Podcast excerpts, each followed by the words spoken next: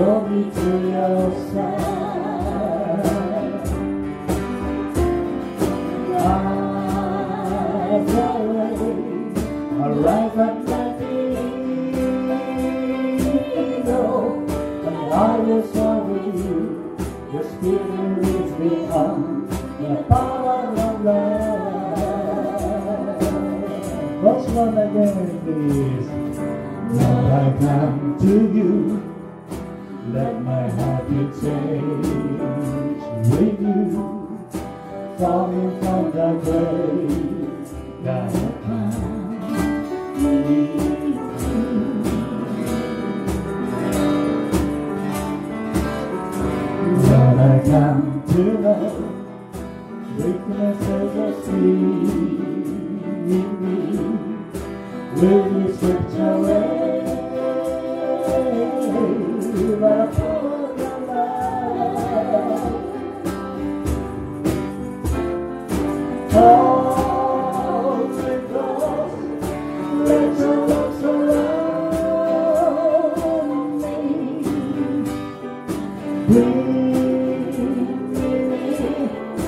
Don't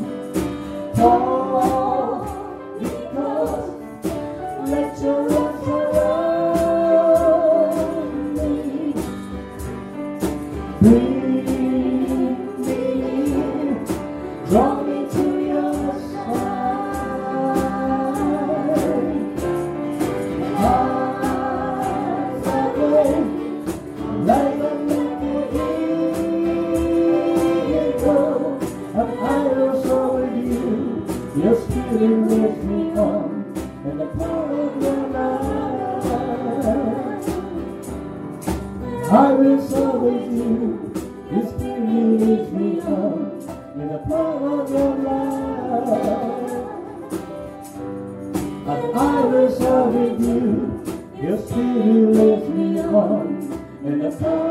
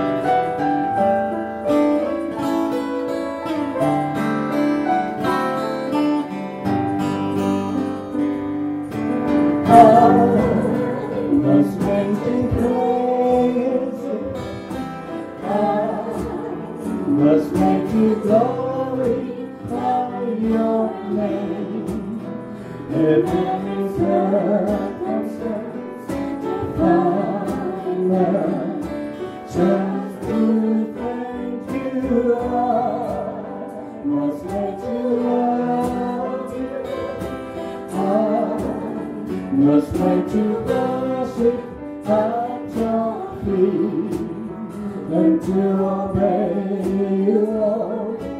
I was made for you. I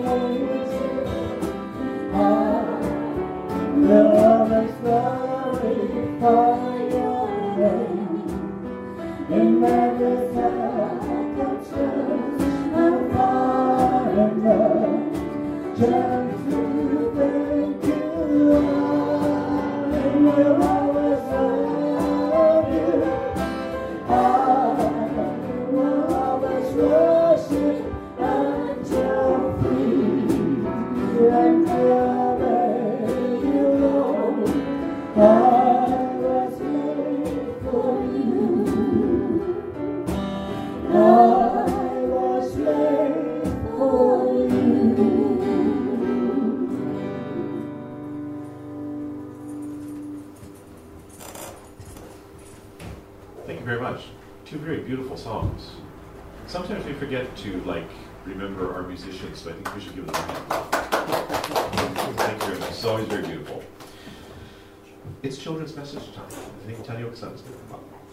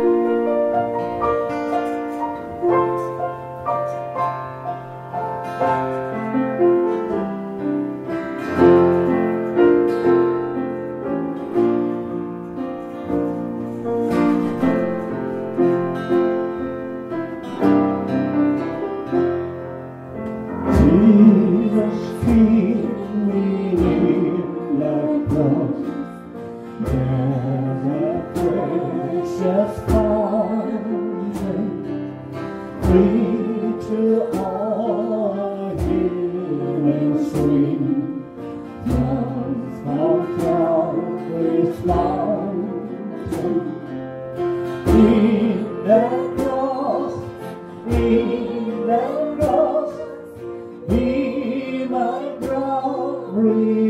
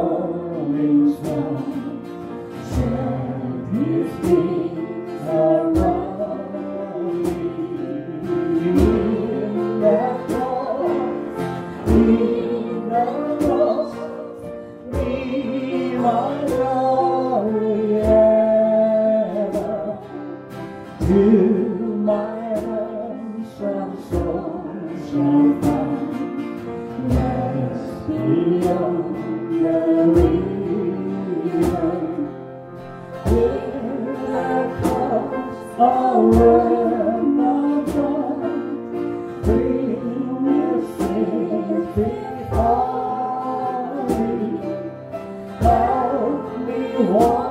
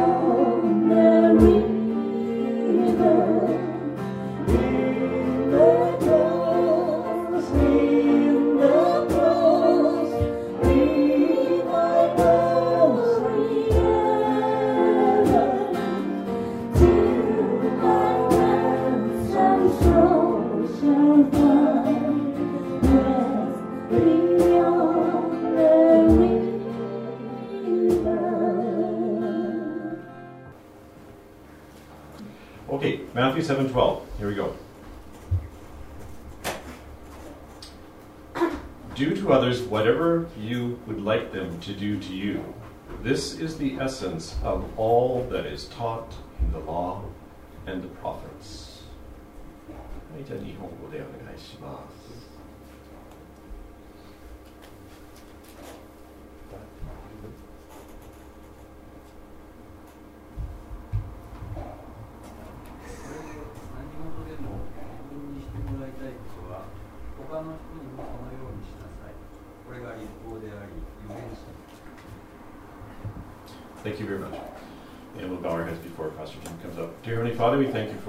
The message that's been prepared for us today, and particularly at a time when globally we see a great deal of protest and frustration and anger about uh, racial relations and the power dynamic that is unfair and that has persisted for many generations. And we just pray for Pastor Jim as he delivers the message and I just pray that you would open our hearts to um, our heart change too sometimes. I just pray that we would really be uh, take away what is heard today. Praise your name. Amen.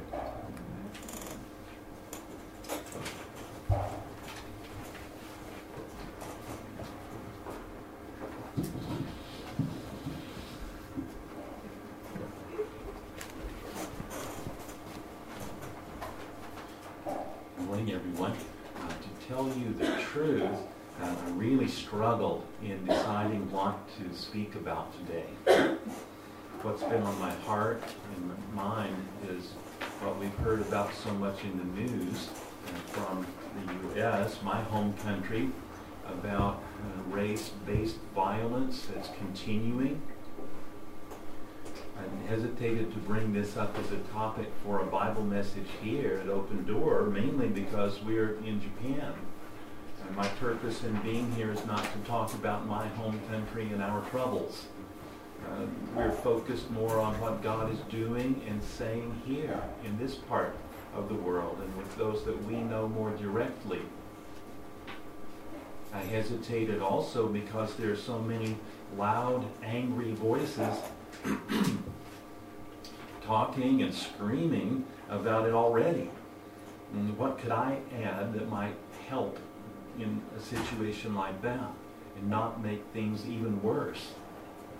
It seems wiser in most situations uh, like this to, to listen a lot more than speak.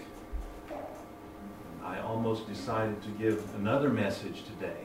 I pull an old one, an experienced message from the file, and uh, give it again because uh, it seems like uh, there's nothing else to say about racism that has not already been said about a thousand times. And are more words what's really needed now? Uh, if talking about it does not lead to concrete, effective actions, why waste our time and energy on it? It's very possible to say or tweet or post videos online a lot and then pat ourselves on the back thinking we have done something very good, virtuous. That feels to me like a temptation to sin, to start and finish with words. If you have to begin virtue signaling to feel virtuous, Jesus will call your virtue into question. How many selfies have people taken of themselves protesting racism so that they'd have something good to put on their Facebook? Also, uh, what action is there to take that would really help? You may remember a children's message that I gave here a couple of weeks ago.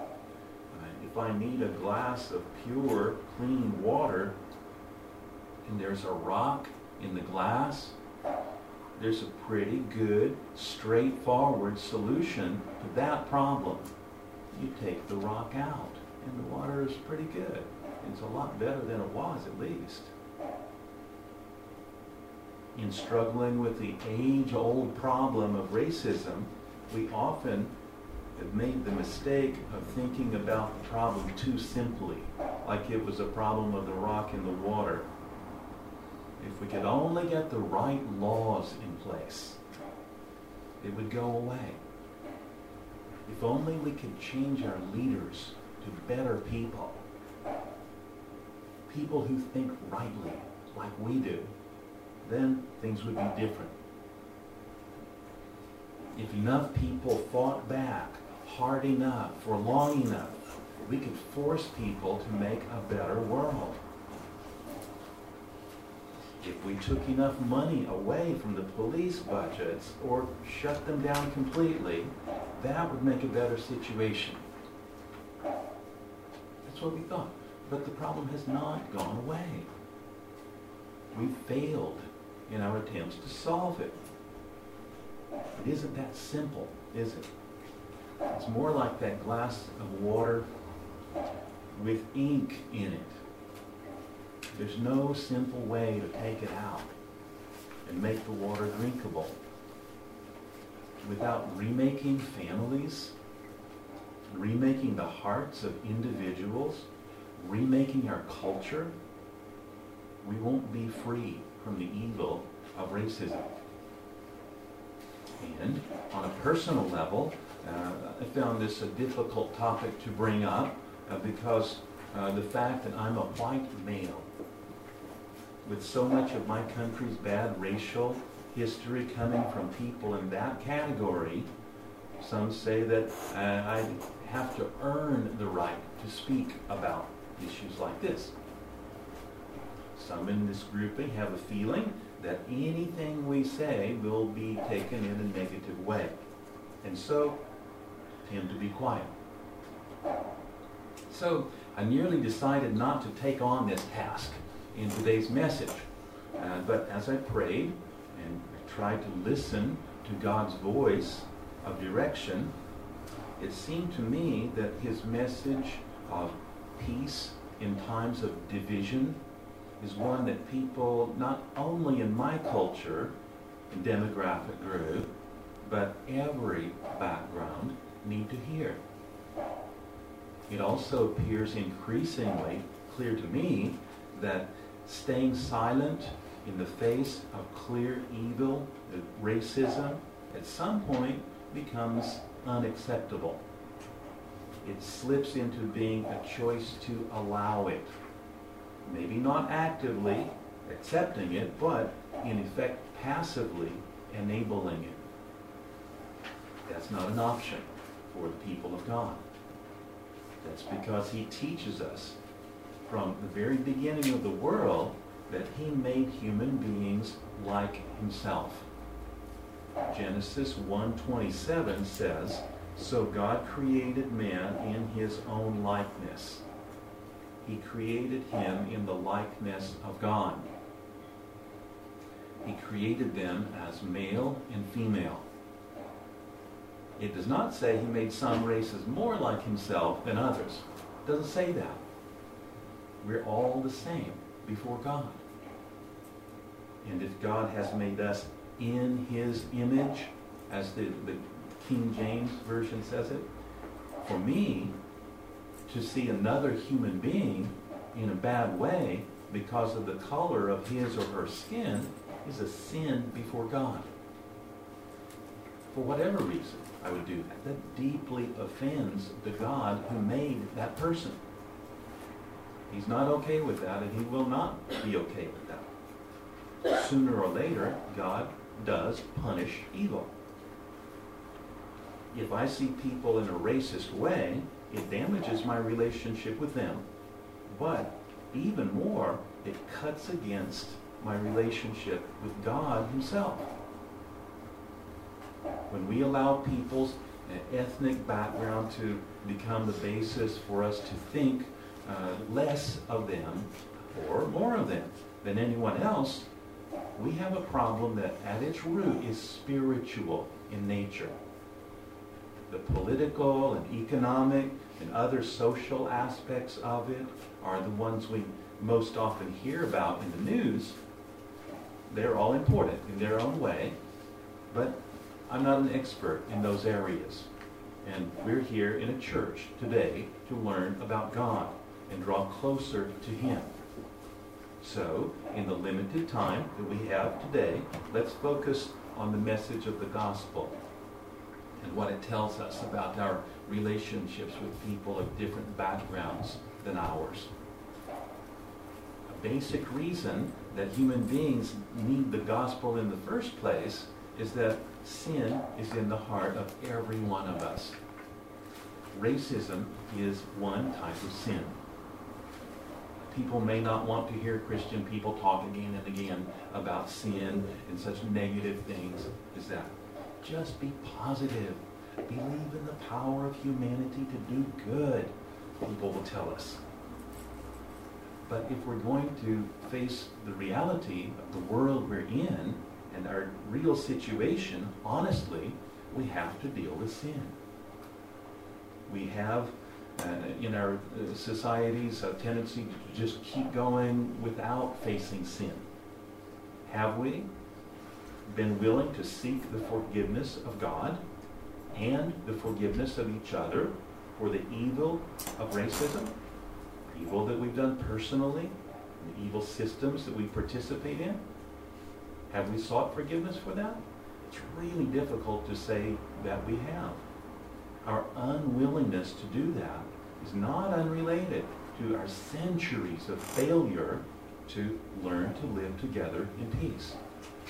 We still need forgiveness, starting with from God. The Christian gospel insists on repentance.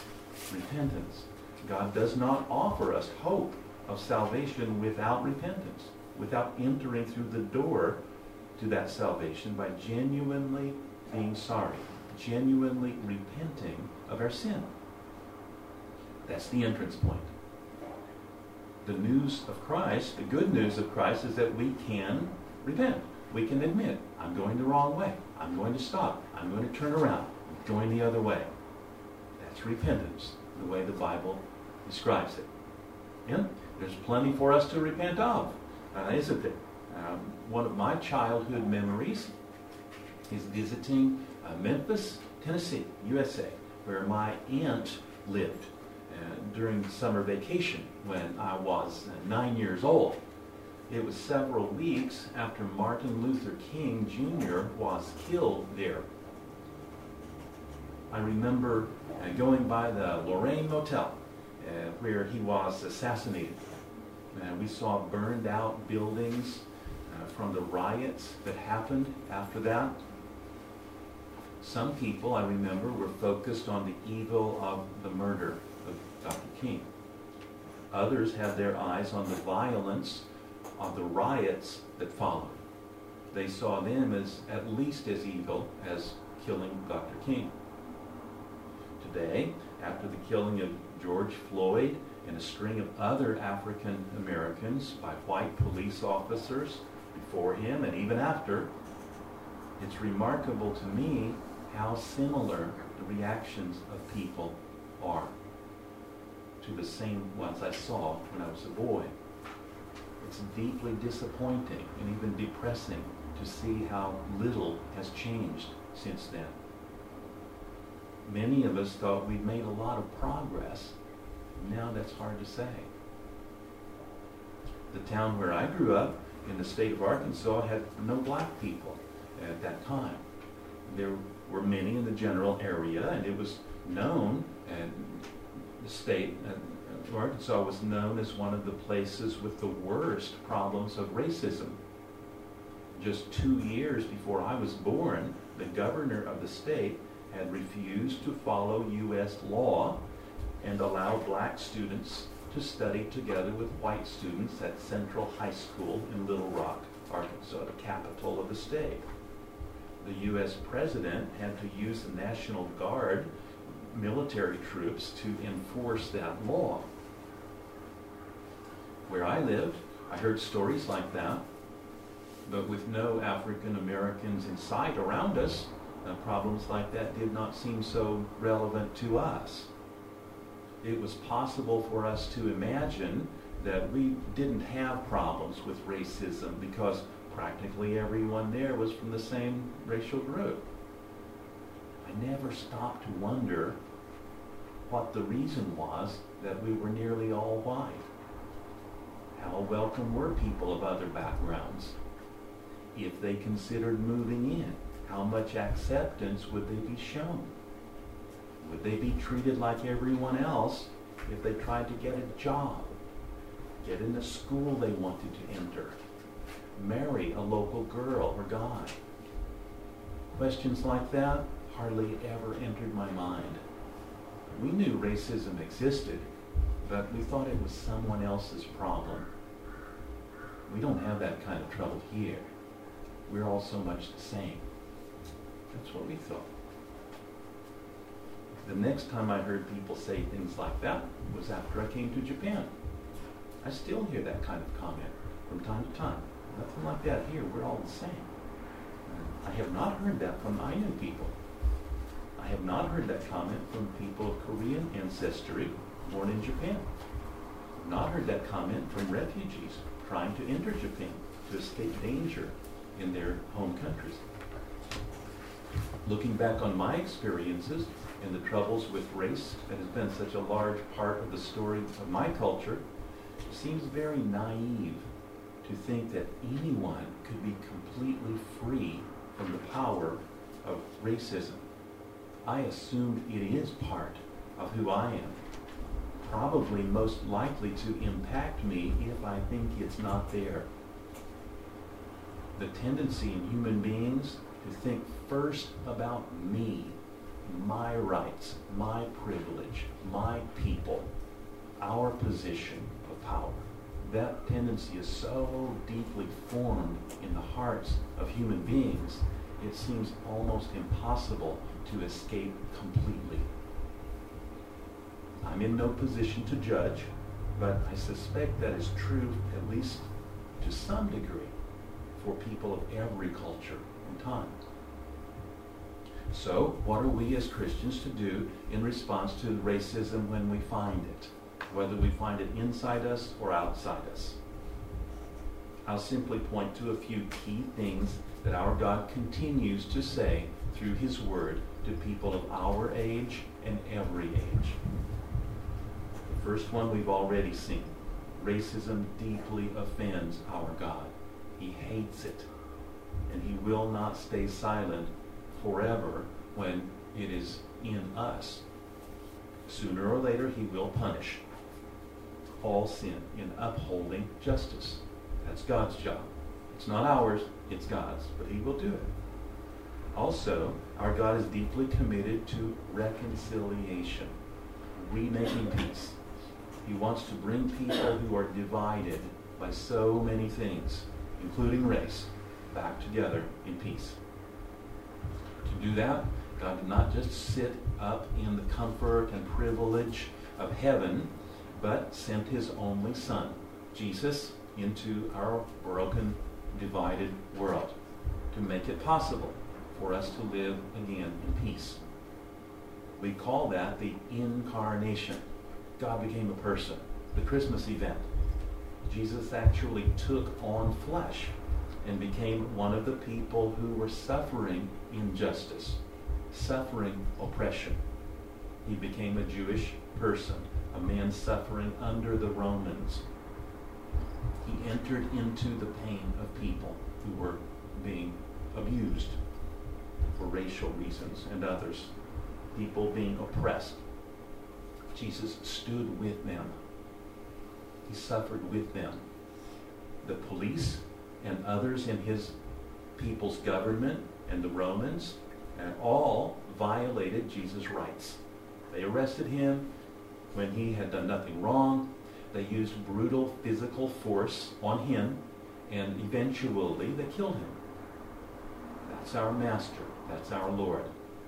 That's how he broke down the wall of hatred, the Bible calls it. Ephesians, Ephesians 2.14, Jesus broke down the wall of hatred that separated people from people as well as people from God. He did it by coming here and suffering with us and dying for us and making a way for peace to be restarted.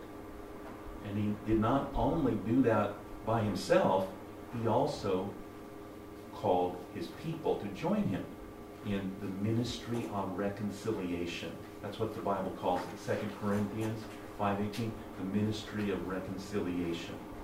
We need, as individuals, families, a church, and parts of the larger society to find the specific ways that we can be active parts of building a better world.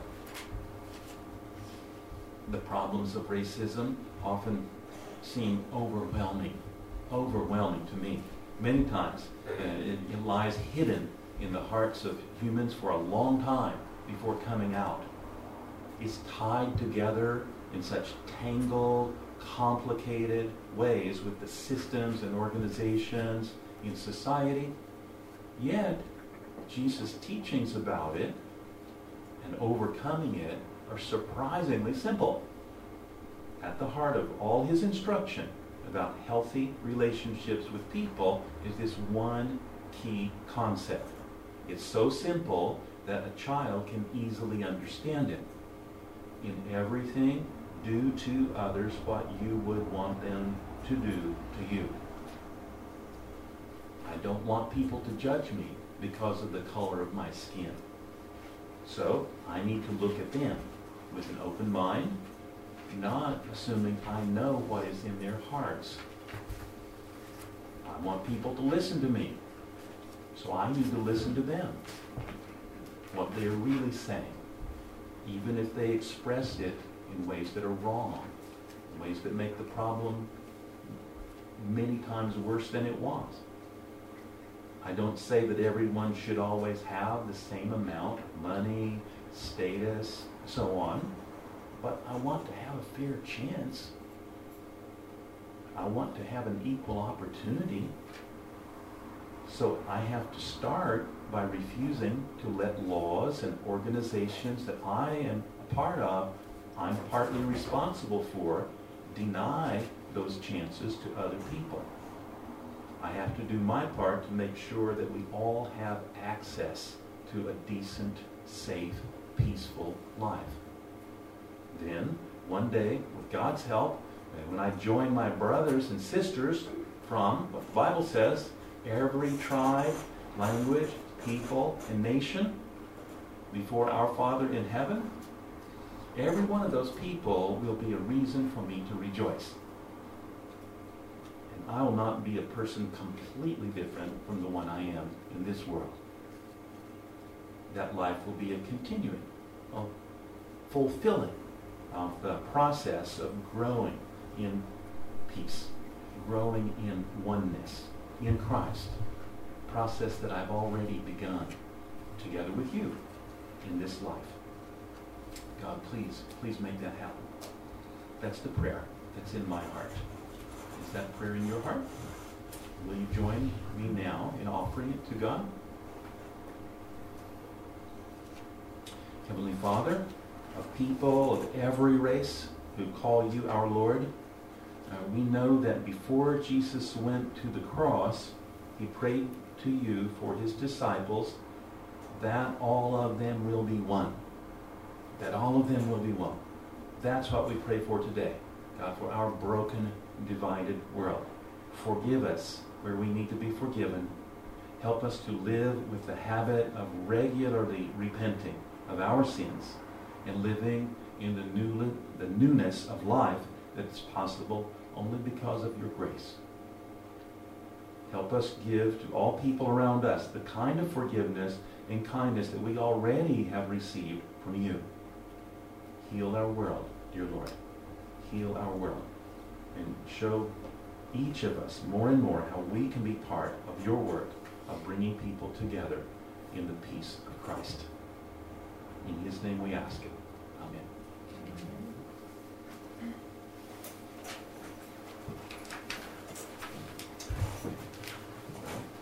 Let's pray. Uh, let's sing together. To thee we ascribe glory before receiving the blessing and moving toward end of our worship time together today. Ascribe glory.